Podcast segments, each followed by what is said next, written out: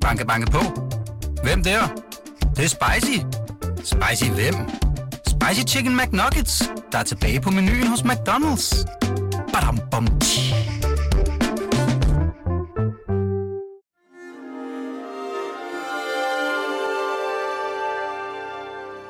Du lytter til Weekendavisens hjemmeskole. Jeg hedder Katrine Gislinge, og jeg er pianist. Og i dag skal vi tale om øh, en af mine virkelig yndlingsklaverkoncerter.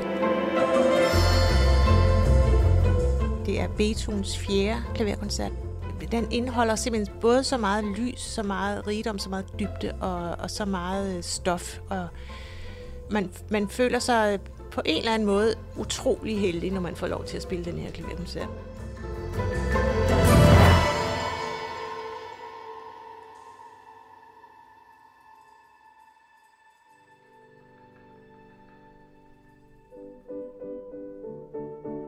Den starter fuldstændig usædvanligt. Øhm, de fleste klaverkoncerter på det her tidspunkt, øh, og den er skrevet i 1805-1806, tror jeg, den, over, over den her periode, øh, men de fleste koncerter på det her tidspunkt starter med orkestret, som introducerer temaet, øh, sidetemaet, og derefter kommer solisten ind og spiller efter et par minutter. Øh, og så er der så pingpong mellem øh, orkester og solist hele vejen igennem. Øh, så kommer der en anden sats, som er lidt mere rolig, inderlig, blid, melankolsk, øh, men som regel er langsom øh, i forhold til sådan den lidt mere vigtige første sats. Øh, og så kommer der en sidste sats, som kan være mere lejende, skatsandoagtig, øh, danseagtig, øh, udadvendt, måske lidt mere brillant.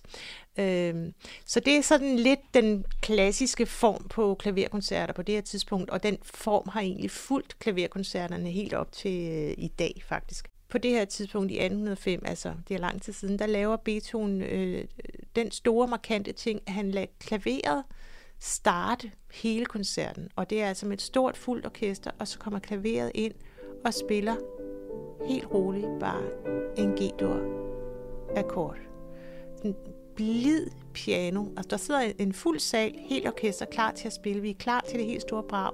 Og hvad sker der? Der kommer klaveret ind helt stille og spiller en G-dur øh, øh, treklang, øh, og spiller sådan en lille koral hen over det. En lille slags blid introduktion i sin egen verden. Og øh, det, der Beethoven så gør lige bagefter, det er, at han gentager præcis det her blide, blide tema i H-dur. En helt anden toneart. Som om, det er, som om øh, orkester falder ned fra himlen. Det er sådan en helt magisk start, og så kommer der så orkestret udvikler sig til langt, øh, til, kommer det her lange forspil, tre minutter tror jeg det var.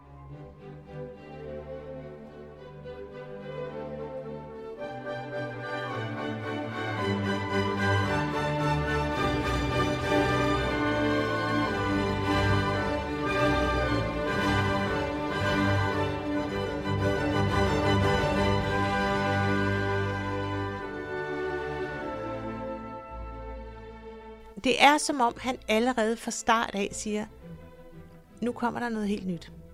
Nu kommer der noget, vi ikke har hørt før. Og, øh, og, øh, og det gør der også. Det er en, en, en fuldstændig magisk første sats. Den, den er skrevet, øh, øh, klaveret spiller utrolig meget helt op i den, i den øh, lyseste del af tangenterne, helt op i som den, den, de øverste oktaver på klaveret, eller også helt nede i det dybeste. Det, på det her tidspunkt har man også sådan, hvis man ser sådan på, på klaviaturer, det har jo selvfølgelig, klaveret har jo ændret sig med, i, i gamle dage var det jo et cembalo, og før det var, altså, men, men øh, klaver, han, han udnytter, at klaveret pludselig er blevet et større instrument. Så fra at have holdt sig inde på midten af klaviaturet, rykker han det simpelthen ud i ekstremerne. Og det her viser også øh, noget om Beethovens sådan øh, grænsesøgning, altså hans grænsesøgende sind, øh, som han, han øh, tog med sig, øh, som han brugte i sin musik. Øh. Den her blide, blide start, den har jo så også det her motiv. Og de her tonegentagelser, dem kender vi fra fra meget af den musik, som er skrevet på det her tidspunkt øh, hos Beethoven. Vi kender det især fra ba, ba, ba, ba. altså, det er et skæbne motiv, som, som øh, måske øh, øh, handler om, at Beethoven måske allerede på det her tidspunkt er ved at mærke, at han er ved at blive døv, og da, da, da, da, det her øh, øh, i, i femte symfoni, som jeg lige har, har sunget for nu, det, det, det er jo meget mere dramatisk, meget mere sådan desperat øh, skæbne motiv på den her måde. Øh, jeg tror, han på et tidspunkt har sagt sådan, jeg vil tage skæbnen ved struben, altså som om han ligesom vil kæmpe med den skæbne, han, han, øh, han jo er, måske er ved at erkende, at han har fået, netop fordi han er ved at blive døv. Som komponist og pianist er det jo ret øh, makabert. Mm, men i hvert fald, det her skæbnemotiv, som vi faktisk også finder i den her blide, lyse, strålende første sats klaverkoncert, øh, øh, fjerde, fjerde klaverkoncert. Det er en skæbne, der er blid, som er mild, som er, som er taknemmelig, som er øh, sprudlende på en helt anden måde.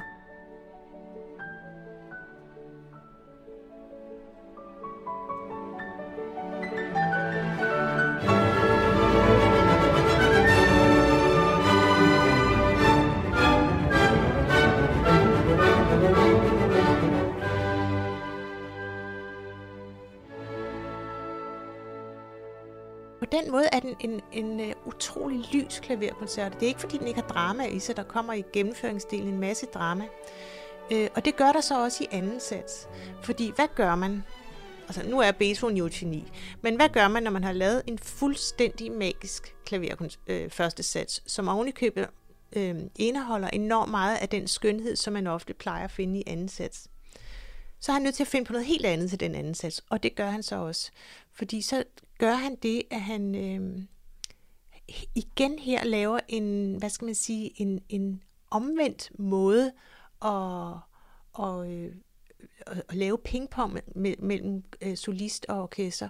Man plejer nemlig at have det her, at og igen i ansatsen, at, at, at orkestret starter med den, den, øh, den inderlige melodi, den langsomme melodi, og udvikler den lidt, og så kommer klaveret ind og gentager også sart, og, øh, og så kan det så udspille sig derfra. Men det er ligesom den, den traditionelle form, som, er, som fungerer enormt godt, og det, altså, der er, altså, det, det, det er gjort sidenhen, og det, det, det er en fantastisk måde, der er slet ikke noget galt med den, men han gør noget helt andet.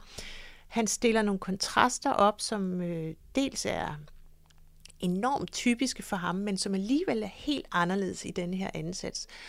Han starter nemlig med et, et, et øh, meget dramatisk orkesterforspil, sådan kantet, øh, øh, øh, vredt, øh, øh, dramatisk, øh, truende øh, orkesterforspil.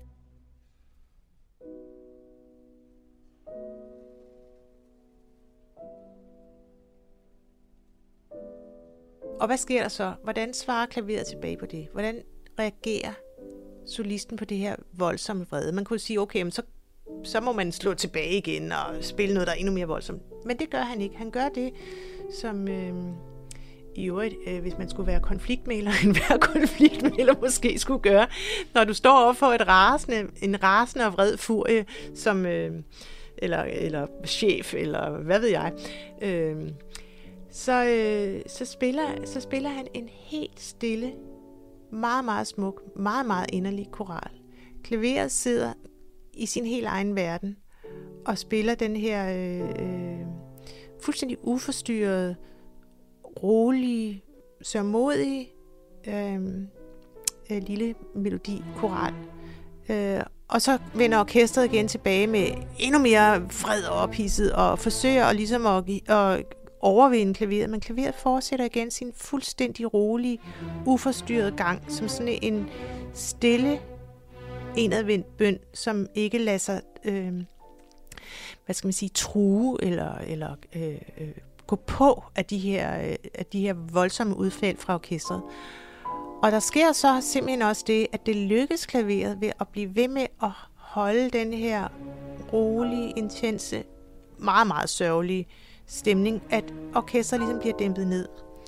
Og derudfra så øhm, kommer klaveret så og spiller en utrolig sørgelig, utrolig smuk melodi, som ligesom vokser op, og som faktisk også udvikler sig til at blive meget dramatisk, men ligesom på sine egne præmisser.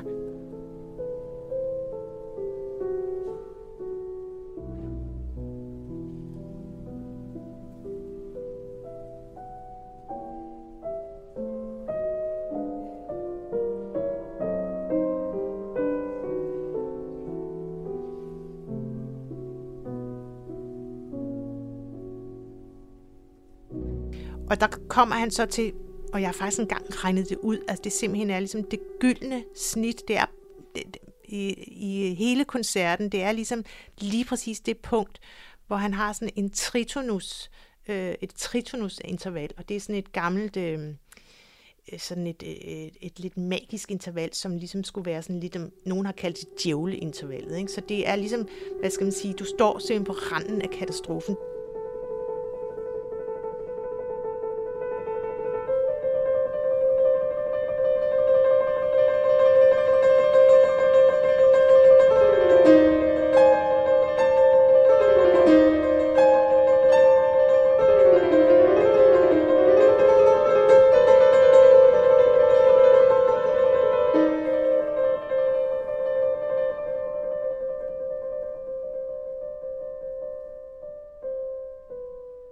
Slutter satsen faktisk der. Og jeg, altså det, jeg, ved, jeg ved, jeg bliver helt, altså jeg bliver faktisk helt rørt, når jeg selv sidder og fortæller det. Ikke af, hvad jeg siger, men af musikken, af hvor simpelthen, hvor stort skrevet det er. Fordi det, der er med Beethoven, det er, at han kan lave noget, som er så dramatisk, så voldsomt, så øh, desperat, så inderligt smukt på samme tid, så, så man faktisk selv når man ligesom har stået derude og kigget ned i den dybeste afgrund, så går man alligevel løftet derfra. Det er helt, altså man kan simpelthen, øh, med Beethovens musik, du kan spille det mest øh, sorgfulde, det mest, dit, dit mest vanvittige følelser ud, og så alligevel har du sådan, okay, det skal nok gå. du bliver ligesom, øh, det ligesom højner dit mod, det, fordi han, samtidig med, at han gør det her, så er det som om, han ligesom hele tiden sætter en grænse for, hvad vi som mennesker, hvad han som komponist, hvad han som musiker hvad kan. Han går hele tiden helt ud til grænsen og, og siger, at det kan vi godt, og det skal kunne lade sig gøre.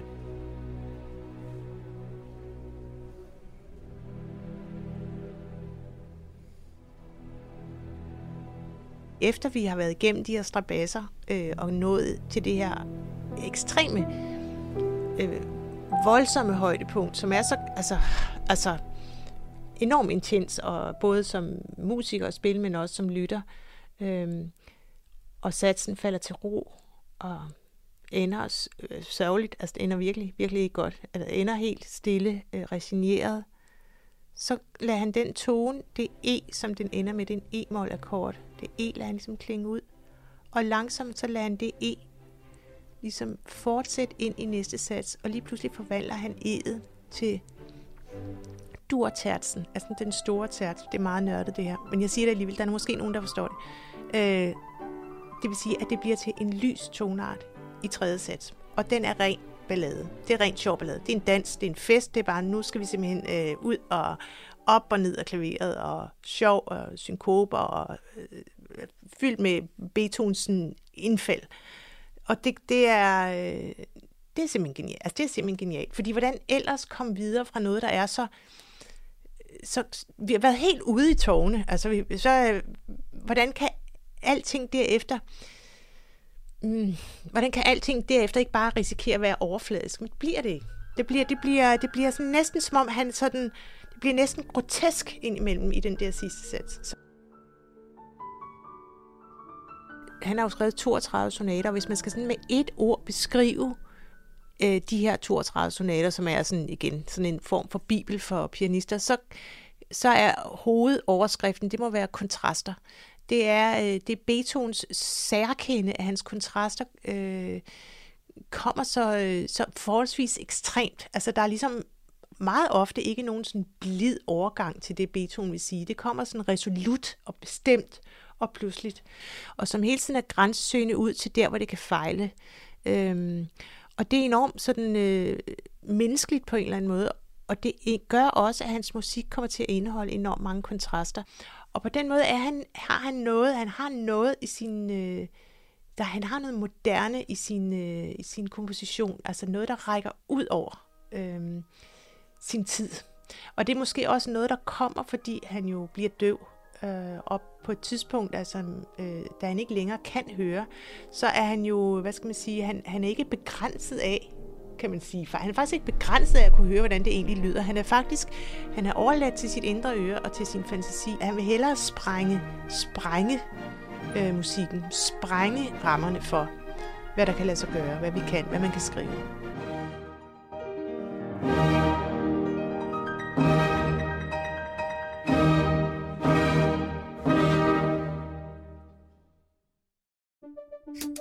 Banke, banke på. Hvem der? Det, det er spicy. Spicy hvem? Spicy Chicken McNuggets, der er tilbage på menuen hos McDonald's. Badum, bom, tji.